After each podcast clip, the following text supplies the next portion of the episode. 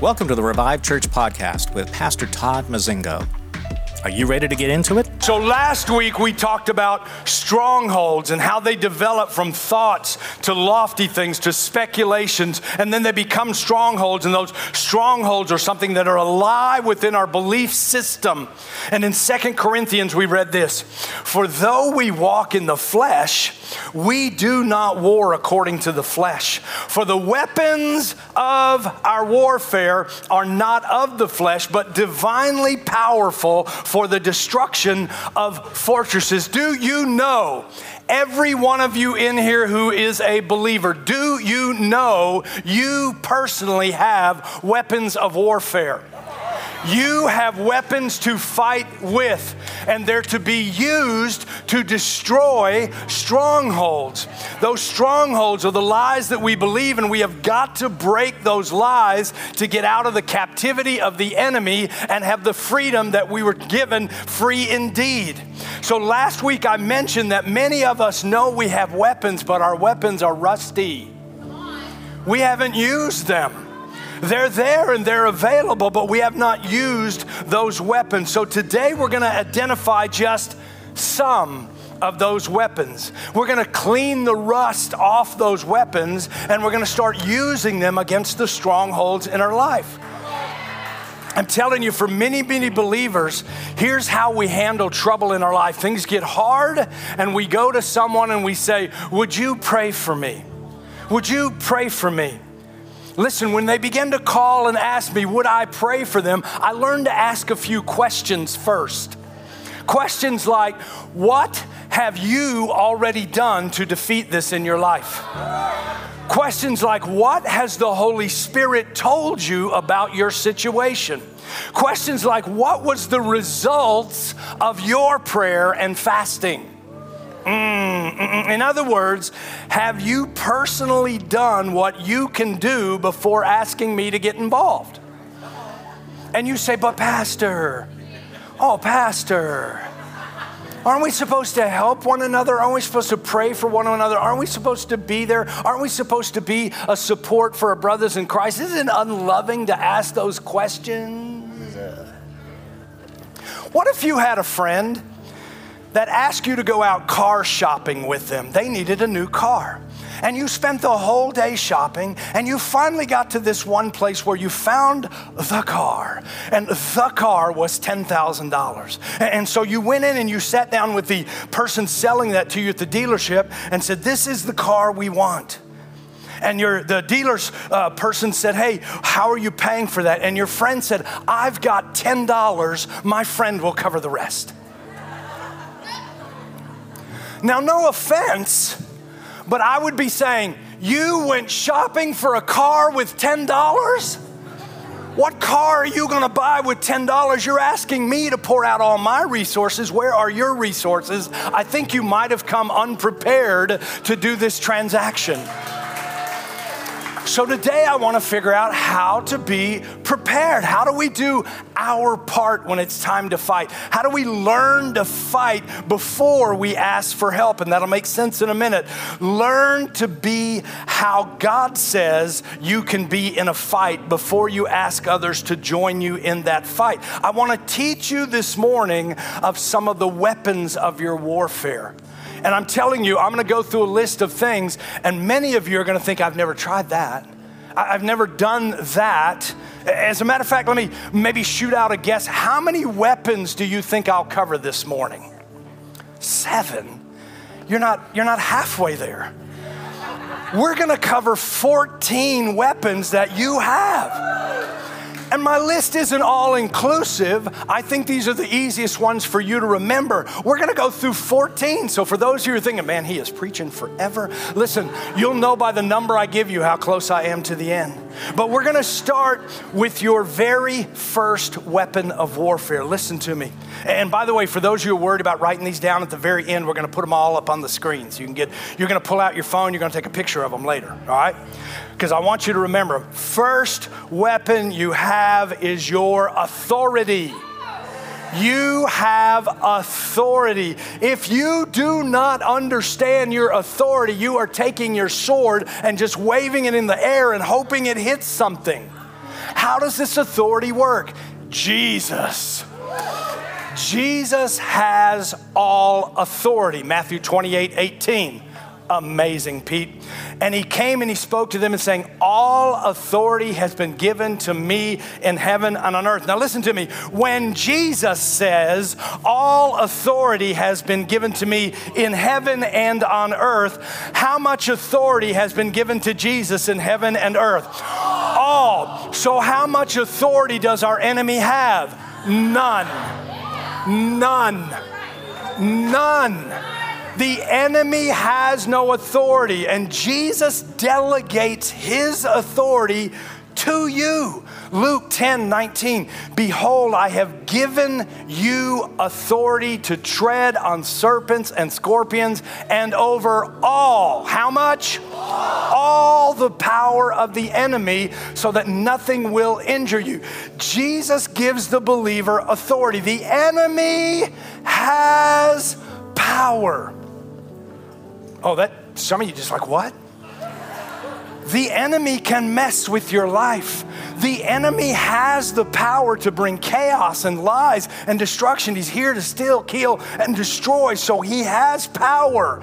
But guess what? He has no authority. Why is that important? Because if you have a bomb that you can drop on me, you have power. But if I have the authority to say, you cannot drop that bomb on me, then that bomb doesn't hit me.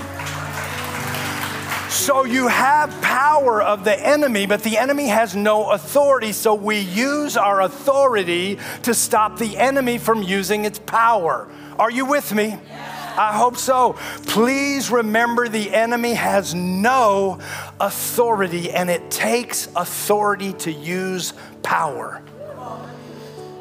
That's one. Number two the blood of the Lamb and the word of your testimony. I put them together because Scripture puts them together. I want you to listen closely to the Scripture out of Revelation 12 10. Then I heard a loud voice in heaven saying, Now the salvation and the power and the kingdom of our God and the authority of his Christ have come. For the accuser of the brethren has been thrown down, he who accuses them before our God night and day. And I gotta clarify something here. Some of you have heard me talk about this before, but most of us look at this scripture and we say, There's the enemy standing before God accusing me. Can I just tell you that makes no sense? What opportunity would Satan have to complain to God about you? When God knows Satan is a liar and the father of lies, he's going to give no credibility at all to what Satan says. There would be no reason for Satan to stand before God and accuse you of anything because God knows the truth. That's not what that scripture's saying. That scripture's saying that he stands before you and accuses you before the Father. He accuses you, you are worthless. You have sinned too much. You cannot be used. I heard I saw what you looked at on the computer last night, so forget church in the morning. He's going to accuse you and he's doing it in the presence of God. So, as he accuses you to your face, you must understand the blood of the Lamb and the word of your testimony. Because there's hope in this very scripture. If we read the next one, it says, And they overcame him, that accuser who stands before them and accuses them before God because of the blood of the Lamb and because of the word of their testimony, for they did not love their life even when they faced with death. And listen, they overcame Satan's accusations. How? By depending on the blood of Jesus to take away your condemnation. You didn't get that yet?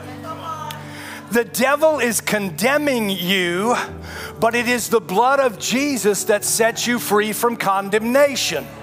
So I don't have to accept what the enemy is accusing me of because of the blood of Jesus. Whew.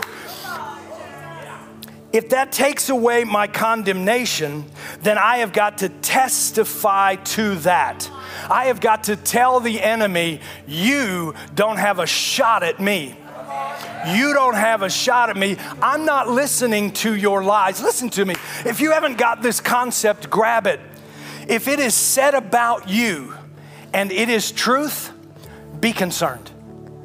If it is said about you and it is a lie, blow it off. Be done with it. You don't have to worry about that. Why? Because it's not the truth about you, and it's the enemy trying to drag you into a lie, and the person speaking the lie will be dealt with by God, but you need to march on. Say, that's not true. I'm not dealing with it. I'm not accepting that about me. That's not truth. For this reason, rejoice, O heaven, and you who will be in them. Woe to the earth and the sea, because the devil has come down to you. He's not before God accusing you, he is on this earth. He is here having great wrath, knowing that he only has a short time.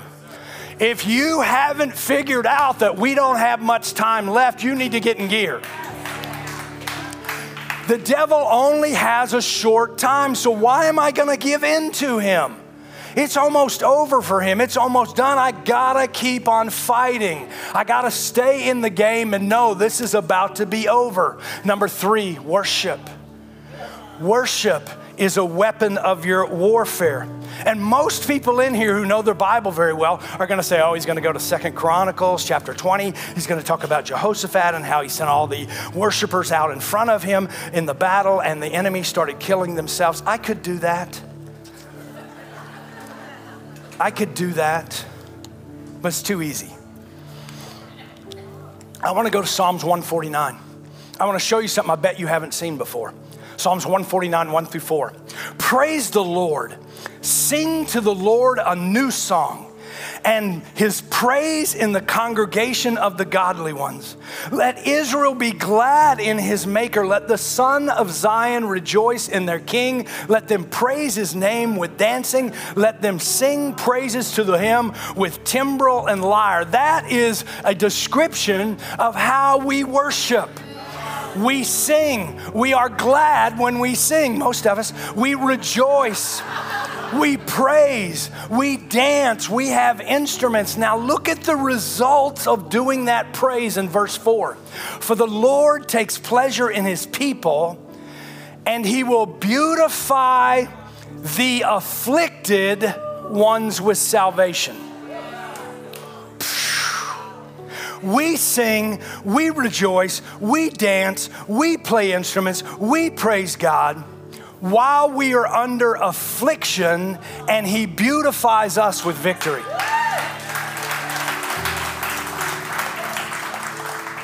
What a weapon that is. What a weapon that is, because if you look at that word victory here in the Hebrew, it's actually a, a, word you would know in the New Testament called Yeshua, but in here, in Psalms 149, the definition, the way the word is used, doesn't mean Savior, it means victory. So God is saying, when you praise me, I will beautify your affliction with victory.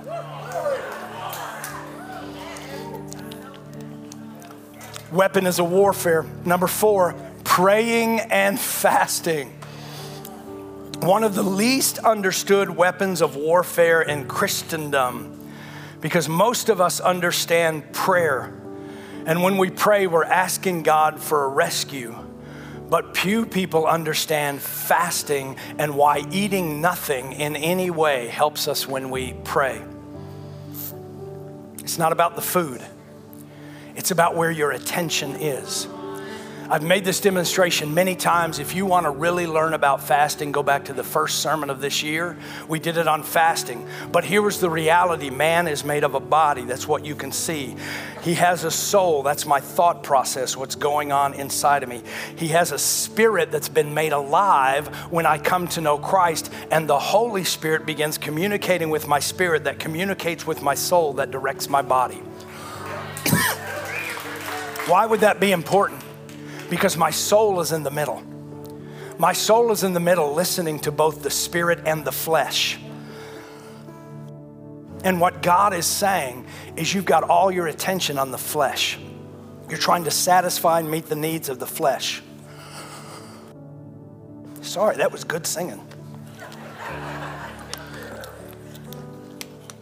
But what I want you to do is take your soul away from the flesh and turn it to the spirit. Have your communication, your constant contact with the Spirit. Defy, deny, turn away from the flesh. turn toward the Spirit. That's why when we pray and we don't eat, we're saying, I don't want to think about the flesh right now. I want to focus in on the answer in the Spirit. Number five, declarations of all things. While the enemy's trying to get my voice, not going to happen. not going to happen. Proverbs 18 21. Death and life are in the power of the tongue.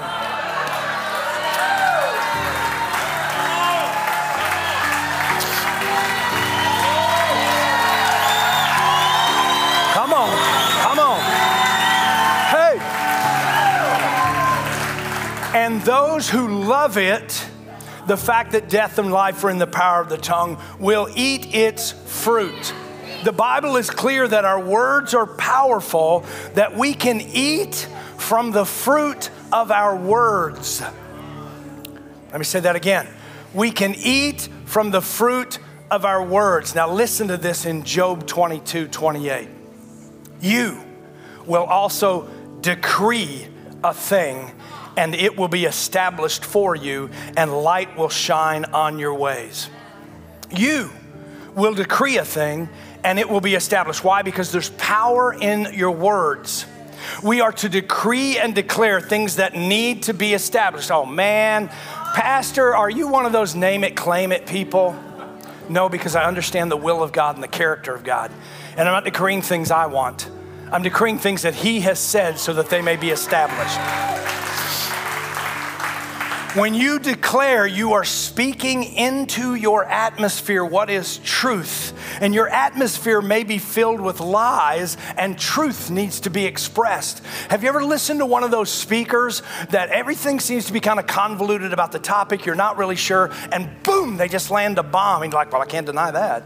That's absolutely, that, that makes the whole thing kind of fall apart. Now it makes sense. This is true. A, a man can't be a woman. Why? Because he was born a man. He can't be a woman we have to speak truth. And you have to consider, listen to me, what you're declaring, what you're decreeing. Listen, when the times get tough, are you saying things like, I can't ever seem to win? It's like everyone is against me. I'm so fed up. Everything is so unfair. Do you realize you're decreeing things into the air? You're speaking things out that will be established, or you can declare the joy of the Lord is my strength. If God is for me, who's going to be against me? All things work together for my good. In all things, we are overwhelmingly conquerors through Him who loved us. Maybe it's time to start declaring things that are of the Word of God so that they are established in your life. Number six, repentance. Strap yourself in.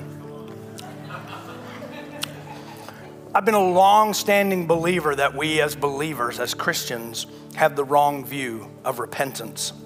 Because we typically think of repentance in the wrong frame of mind. We think it's begging forgiveness, it's being guilty and shameful, recognizing how bad we are, thus, we repent and change our ways. Then I read this scripture in Romans chapter 2, chapter 2, verse 4. Or do you think lightly of the riches of his, God's kindness and tolerance and patience, not knowing that the kindness of God leads you to repentance? Think about this with me. Think about this with me. Go there. What kind of God uses kindness to make you feel miserable? No, think about this. What kind of God would say, I'm just gonna love on you so you feel like trash? and then maybe you'll repent. Instead, we need to look at repentance for what it is in the Greek, the metaneo. I'm changing my mind. I believe something, and that something was wrong, and now I'm going to start believing what is right. How do we get saved? We repent. We decide. We say, I can no longer be worthy before God on my own. I need what Jesus did. I was wrong. I thought if I gave enough people at the corner a buck that I got my ticket into heaven, but it ain't that way because I need Jesus and what he did for me. I change my mind and say, no, no, no, I've got to have Jesus. We understand that we sinned and offended God. We understand that He has made a way for us to be saved. We change our mind that we actually do need Jesus to be saved, and we put our faith in Jesus' work on the cross. I repented. I had a new line of thinking here. And I'm not saying that it won't have tears, that it won't have quietness, that it won't have contemplation, but listen to me sometimes repentance can have joy and rejoicing and revelation. Why? Because I'm finally off the negative track. I'm finally off the lie. I'm into the truth. And I'm thinking, God, thank you. Thank you for showing that to me. Thank you for giving me joy again. Thank you for releasing me from that burden. I repent. I just want to be walking in your ways and in your kingdom and in light and life. But repenting is a weapon Maybe we need to change your mind that you're not a victim, but you are a victor. Maybe you need to change your mind that that bad situation is not going to last forever. Maybe you need to change your mind that God does not care, but that He is coming to my rescue. Do you need to repent? If you do, listen, your actions will follow. That's how you identify true repentance. Did my attitude, did my action, did the way I approached the way I thought about it, did it change? If it didn't change and I'm still thinking the old way, I'm just telling you something different. But when I repent, my ways actually change to match that. And some of us need to repent for relying on someone else to pray for us when we could have fought our own battle. Just change your mind. Say, from here on out, I'm doing my own fight. Number seven, seven, praying in the Spirit is a weapon of warfare. For some of you here, that's a new thing. It's a big controversy in the church at large. And if you struggle with praying in tongues, listen, go to YouTube, put Todd Mozingo and tongues in. And you're going to see a three part series I did that walked through all of that scripture about tongues so we could finally get that thing figured out and whether or not we should be using it in a church setting and in our personal prayer life in our prayer. But praying in the Spirit is a weapon to strengthen the believer. Do you know that when you go to war, you bring water? Why? Because your warriors need to be refreshed. This is how praying in the tongues works. Every believer, when we pray in the Spirit, we're praying in a spiritual language in order to build us up. 1 Corinthians 14 2. For the one who speaks in a tongue does not speak to men, but to God. For no one understands, but in his spirit he speaks mysteries. 1 Corinthians 14 5. The one who speaks in a tongue edifies himself. What is edify? It means to build up, it means to strengthen. The one who speaks in tongues is strengthening himself, getting ready for battle. Jude 20. But you, beloved, building yourself up in your most holy faith, praying in the Holy Spirit. Did you see the building up? building up, you got to build yourself up. In the same way, you got to edify yourself. You got to pray in tongues.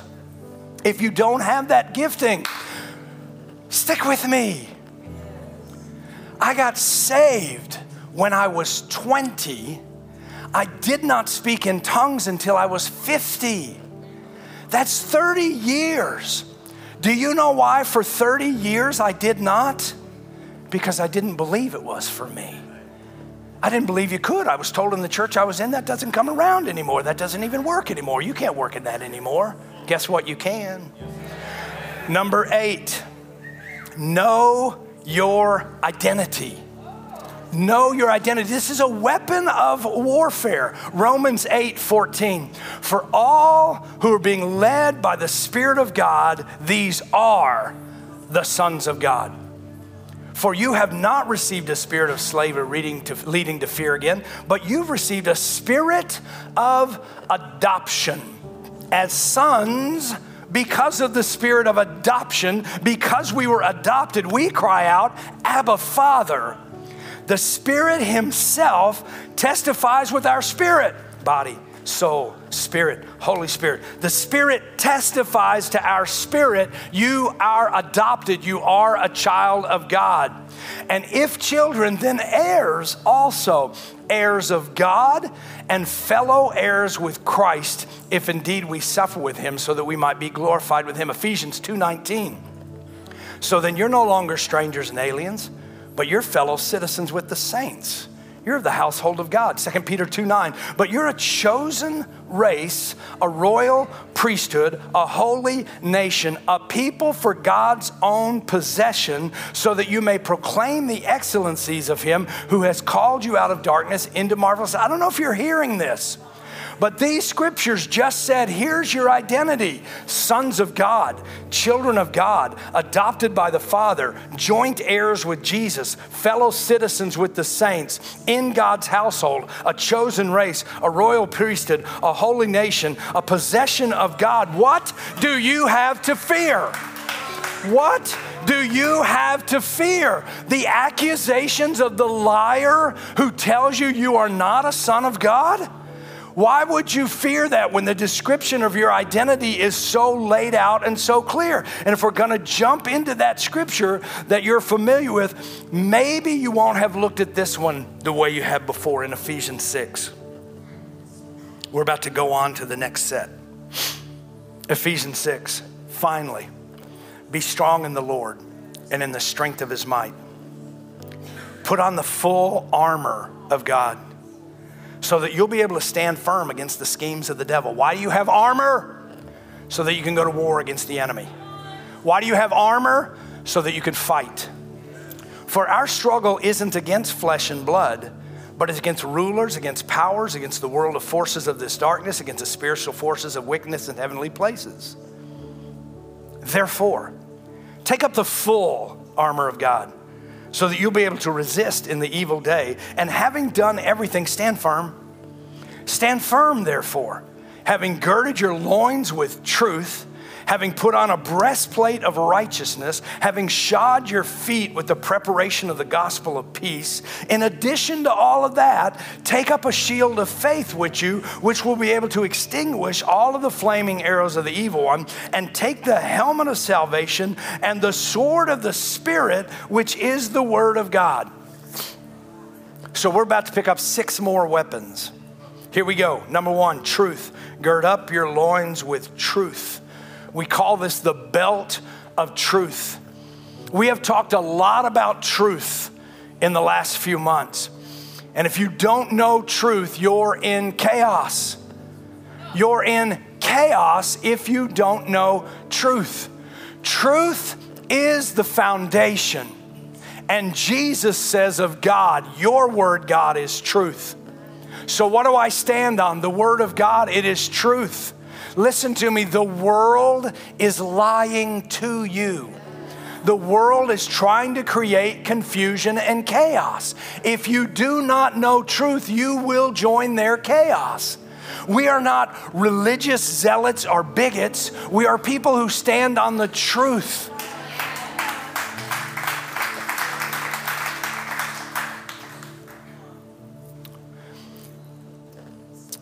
I want you to notice the context of John 17, 15, and 17. Jesus is praying to God, and he says, I don't ask you to take them out of the world. I don't know about you, but I wish he would have. I wish he would have just said, You came to Christ, heaven bound, go. Get on, get on, I'll see you there. I don't ask you to take them out of the world. But if they're going to be in the world, keep them from the evil one. For they are not of the world, even as I'm not of the world. Sanctify them in your truth. Did you see the shift? I don't know if you saw the shift in the conversation, but he just said, I'm not asking you, God, to take them off the planet. They're here. I just want you to protect them from the evil one. Now, when he talks about protecting from the evil one, look at how he does it. He says, Sanctify them in truth. Your word is truth. If they know the truth, they will be protected from the evil one. That's Jesus saying, Here's your weapon, know the truth. It'll set you free. You'll be free indeed. Jesus says, God, keep them from the evil one by sanctifying them in the truth. What does sanctify mean? Because some of you got hung up there. That word sanctify means to purify internally by a reformation of the soul. Wow, that was complicated. My soul's a mess, God. It is full of lies. I don't know what's truth. I'm living in chaos.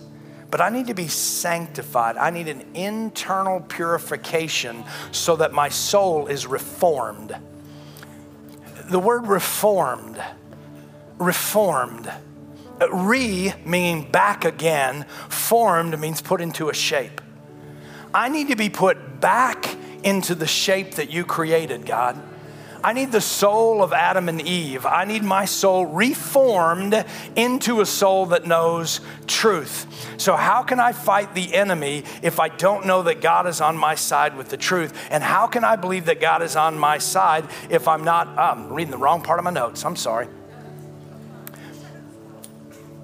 I, I, I'll say this I'm amazed at how many believers don't know the Word of God. You know what you heard. You know the interpretation of someone who read it to you or had a YouTube channel or did a Bible study. But we haven't gone back into the Word for ourselves. Listen to me. It is the Holy Spirit who will guide you into truth. If you're not interested in knowing truth, don't talk to the Holy Spirit. But when you go into Scripture, never, never, everybody say never.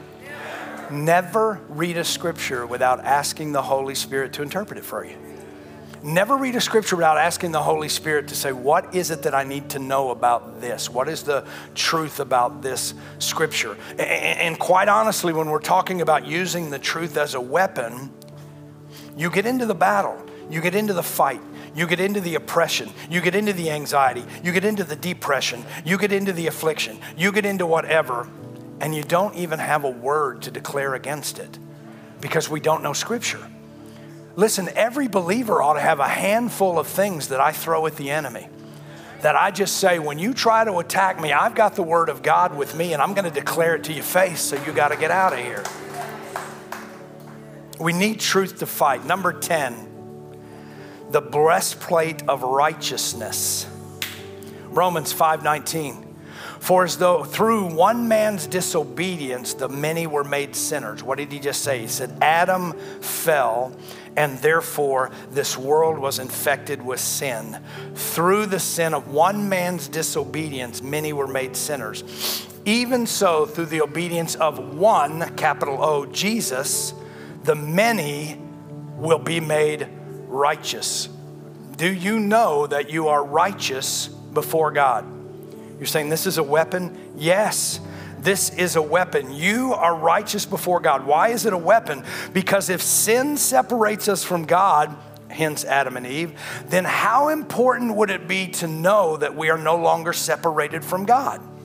If sin separates you from God, how important would it be to know that you're no longer separated? How can I fight the enemy if I do not know that God is on my side? How can I believe that God is on my side if I do not believe I have right standing with God? Listen, righteousness, replace that with right standing. You have right standing with God. He says, You want to talk? Come on, let's talk. You need some help? I'm there for you. Uh, you want, you want to claim me? You're, you're mine. I, will tell everybody you're mine. I have right standing with God. 2 Corinthians 5.21. He, God, made him, Jesus, who knew no sin, to be sin on our behalf so that we might become the righteousness in right standing with God in him, Jesus. What did it just say? I am in right standing with God because I'm in Jesus. Why would that be important as a weapon of warfare? Because I can boldly approach the throne of God. Because I can ask God for strength and confidence and courage and expect Him to give it to me because I'm in right standing. He's not sitting back saying, I don't know, man.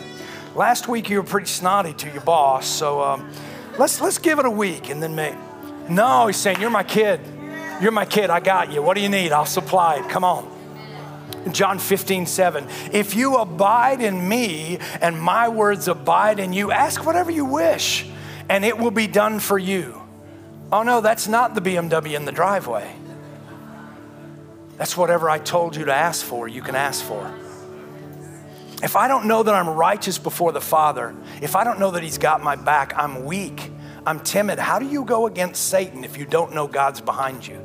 If that lion isn't roaring behind me, how much confidence do I stand? If I don't know my identity before the Father, I am weak. But if I know it, I'm bold, I'm strong, I'm courageous, I've got His backing.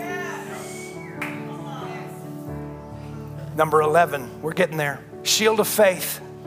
Shield of faith. This is a protective weapon of warfare. This is the one that protects you. If you have faith, you can move mountains. What is faith? Hebrews 11 1. Now, faith is the assurance. It's the assurance. I'm assured of the things I'm putting my hope in. It's the conviction of what I don't even see. So, why is faith an important weapon? Because you may not see the answer to your illness. And you may not know how the rent is going to be paid. And you may not understand how that relationship can be salvaged because you don't think you can make it another day under the stress. But faith is the assurance that the illness will end, that the rent will get paid, that the relationship will mend, and you will make it another day. Faith keeps you from giving up. Faith keeps you in the fight. Faith protects you from the accusation of the enemy. How do I know that what Satan is saying about me is a lie? Because he's a liar. How do I know he's a liar? Because I have faith in what God says. So my faith shields me from his accusations, from the flaming darts and arrows. I can say, nope, not, nope, nope, nope, nope, nope, nope, nope, nope. 12, helmet of salvation, three to go. It's always been interesting to me that the helmet represents salvation of all the things, because I wouldn't have thought that. I wouldn't have thought if God was putting together a description of armor and said, Here is your helmet of salvation, I would have expected him to say, I'm going to put a piece over your heart, uh, maybe an umbrella over your soul. But he says, I'm going to give you a helmet of salvation. Here's what I think that represents it protects my mind. It protects my mind. Consider this what does it mean to know? in your mind, what does it mean to know that you are saved? What does it do to your perspective about the enemy if you know you're in the kingdom of God? What does it mean to you to know that you are in the kingdom of light, life, and truth? What does it mean to know that the enemy does not have rights to you anymore? I have learned and understood what my salvation represents so I need this helmet to protect my thoughts because I must remember that I am saved from the enemy and I have to protect my mind because it's the battleground for attack. Philippians 4 8 through 9. Finally, brethren, whatever is true, whatever is honorable, whatever is right, whatever is pure, whatever is lovely, whatever is of good repute, if there is any excellence and if anything worthy of praise, Dwell on these things.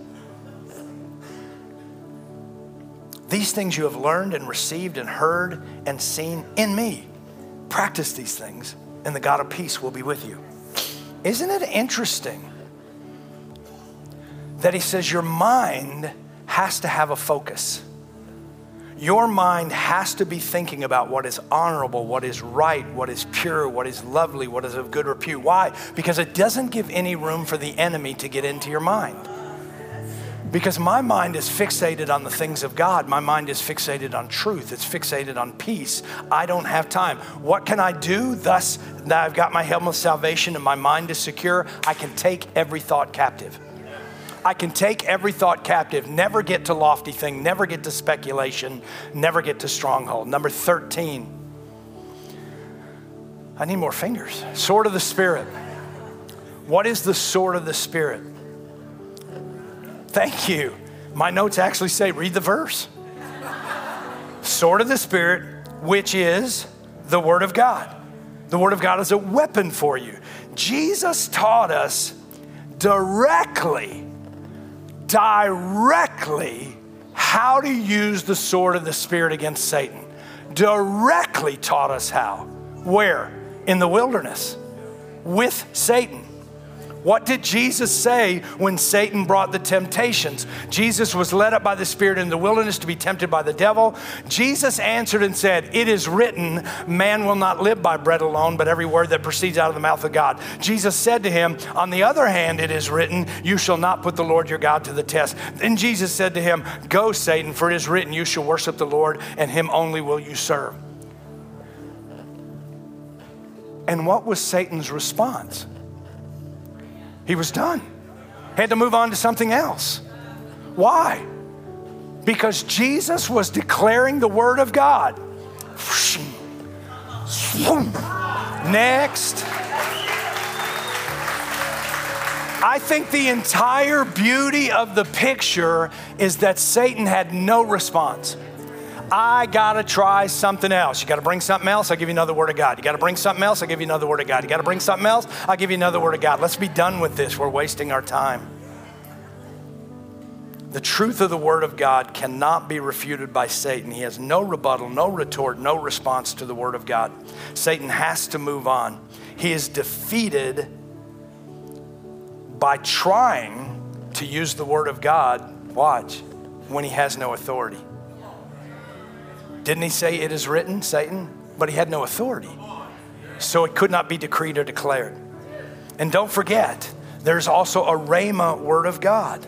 Uh, not only the scripture that we're using, but the things that God is speaking to us now. God can speak you directly to you today. What the eye is not seen, the ear is not heard, nor does it enter the heart of God. What is being released by the Spirit to us so that we can know the things that God has for us. He is speaking with us today. If He's not speaking to you, why are you praying? I can't forget there's a Rhema word of God. I can't forget that that can mend the relationship. It can tell me what I need to do to fix it. It can tell me what my perspective ought to be about this person that I'm holding some grudges against. It can tell me how to overcome victimhood.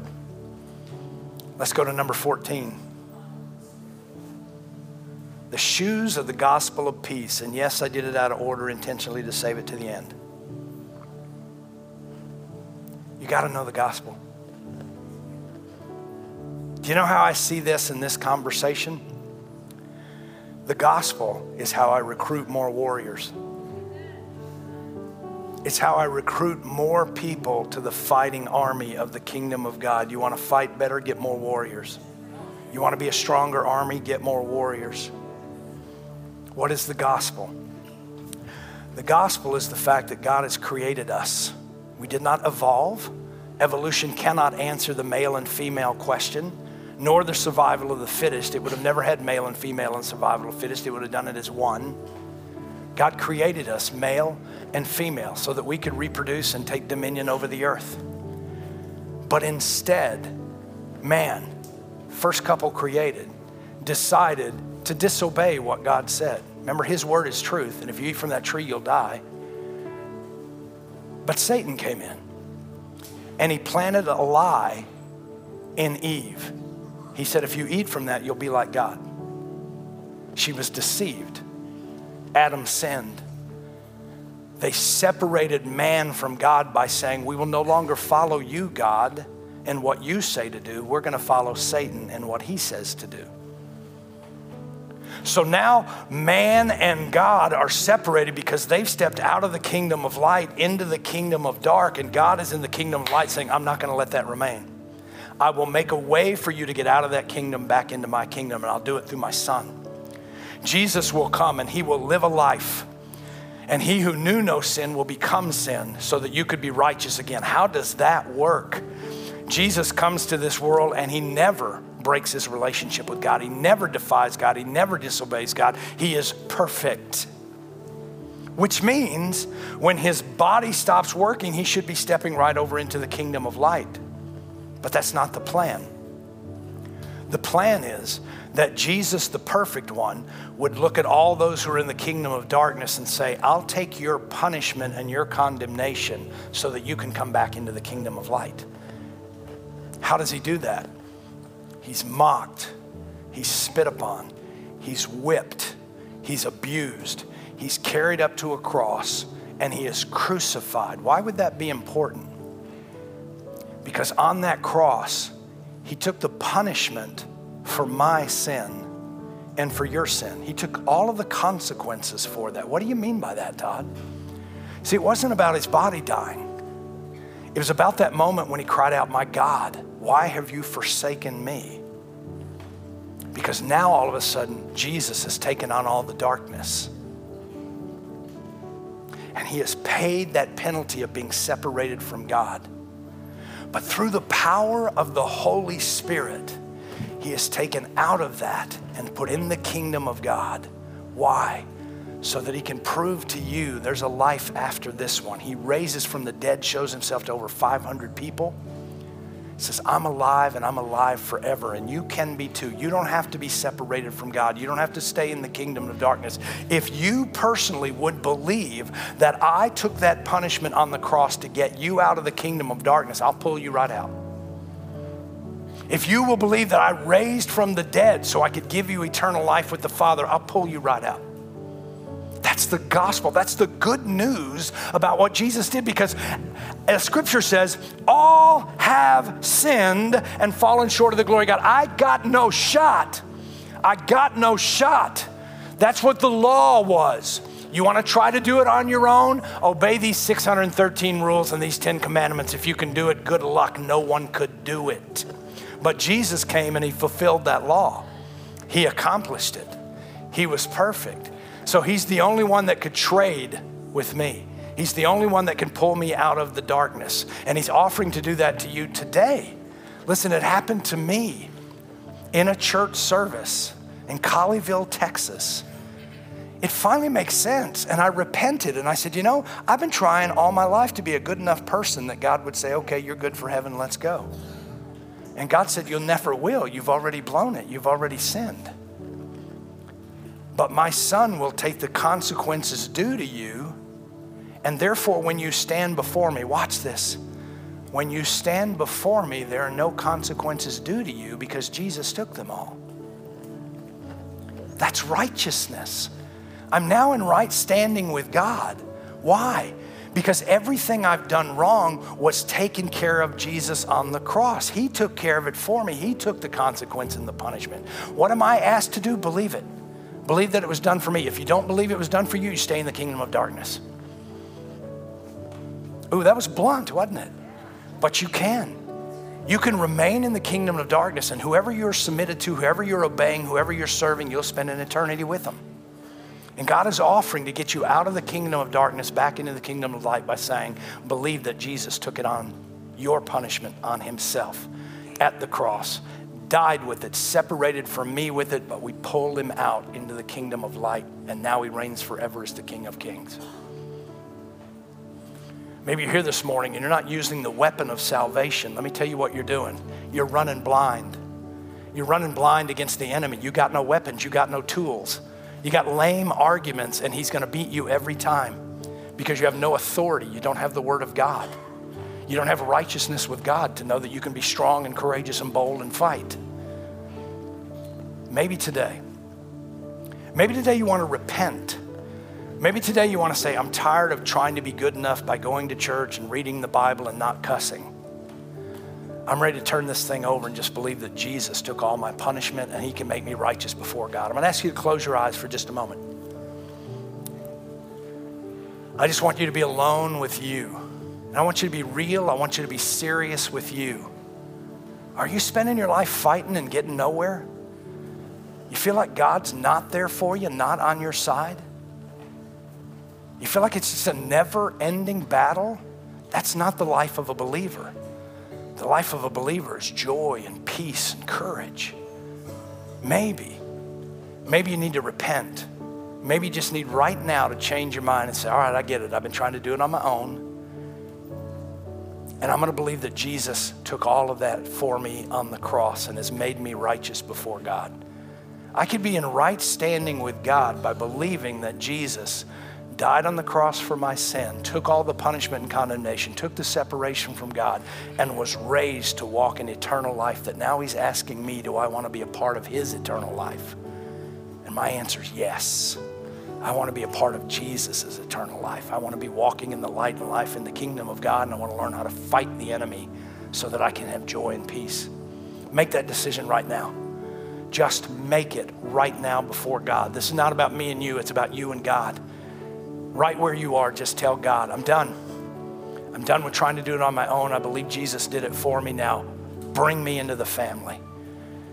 He died for my sins. He was resurrected to show me that there's an eternal life and I'm ready to receive it. I'll take it right now, God. Forgive me. Forgive me through Jesus. Thank you, God. I'm going to ask you to keep your eyes closed for just a moment longer. Because scripture says that when one person decides, I'm going to repent and I'm going to believe I need Jesus instead of doing it on my own, that all of heaven rejoices. And I'm just the kind of guy that wants to know if heaven's having a party right now over you. So if you made that decision today, I'm not going to make you stand up. I'm not going to make you come up here. You will confess it before men because you can't help it because it's going to change everything about you. But if you made that decision today, would you just raise your hand? Praise God, I see you. And you, and you, and you. Praise God. All right, awesome. Praise God.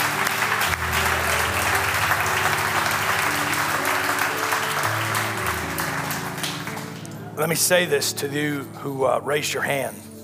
You have just been forgiven by God for everything.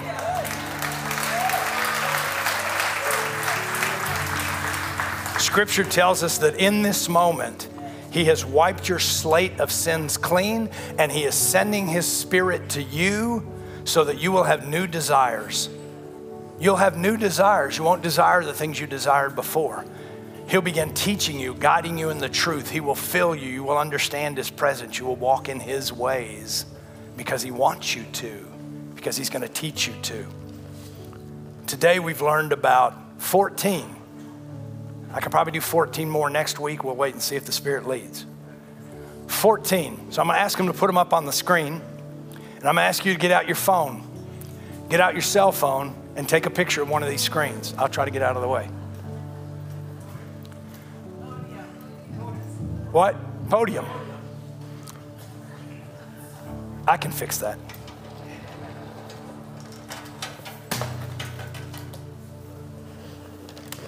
There's a bad spot right there. When you got it, say, I got it. If you don't, say, wait. All right.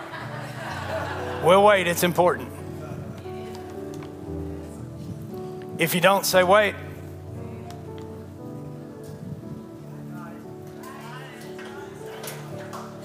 All right.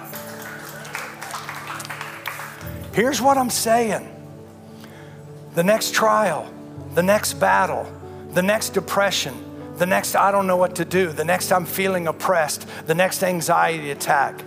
Listen to me. I want you to try all 14. Can I tell you something?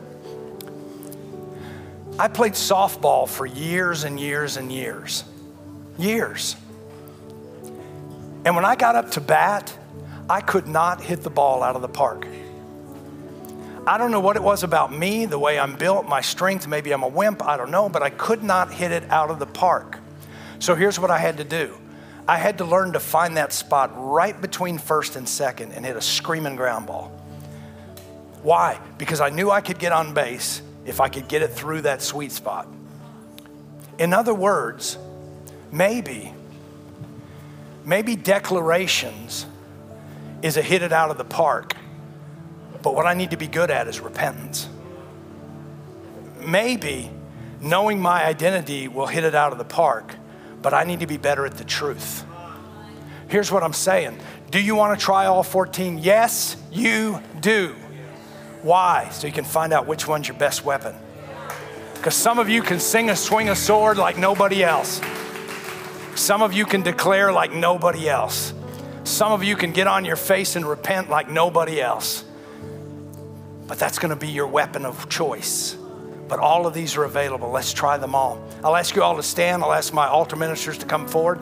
I want to remind you today that we have a book fair going on. These are people from Revive who published a book at Revive, so we'd love to have you come and uh, come and check out their books. Now, here's what I want you to do as far as the altar ministry goes. I want you to pick one of the 14, one of the 14 that you don't use, that's rusty, that doesn't work for you.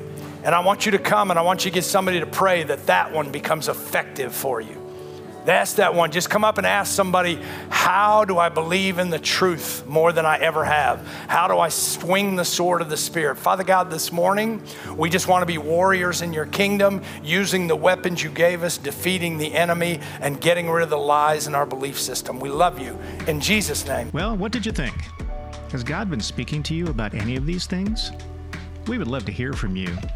You can email us at podcast at reviveusnow.com. We're really excited that Pastor Todd has released his first book of 2023, Love Never Lies. He shares with us how Jesus loves us, but he always tells us the truth about sin and righteousness and how we should act in this world. The world wants to tell us what the Bible says about these things and how our understanding is unloving, even hateful. But we must look for ourselves at the Bible and at Jesus and see that Jesus loves everyone, but he never compromises on truth. This new book is very relevant to all Christians in today's crazy times. Love Never Lies is available on Amazon now. This podcast is brought to you by Revive Church of Stuart, Florida. You can learn more about us at our website, reviveusnow.com. If you live in our area or are planning a visit to our area, we would love to have you join us. We are located at 8851 Southwest Old Kansas Avenue, Stuart, Florida. If you enjoyed this podcast, why not click to subscribe right here on the podcast site of your choice? That way you won't miss any of Pastor Todd's and Revive Church's future podcasts. Thank you for joining us.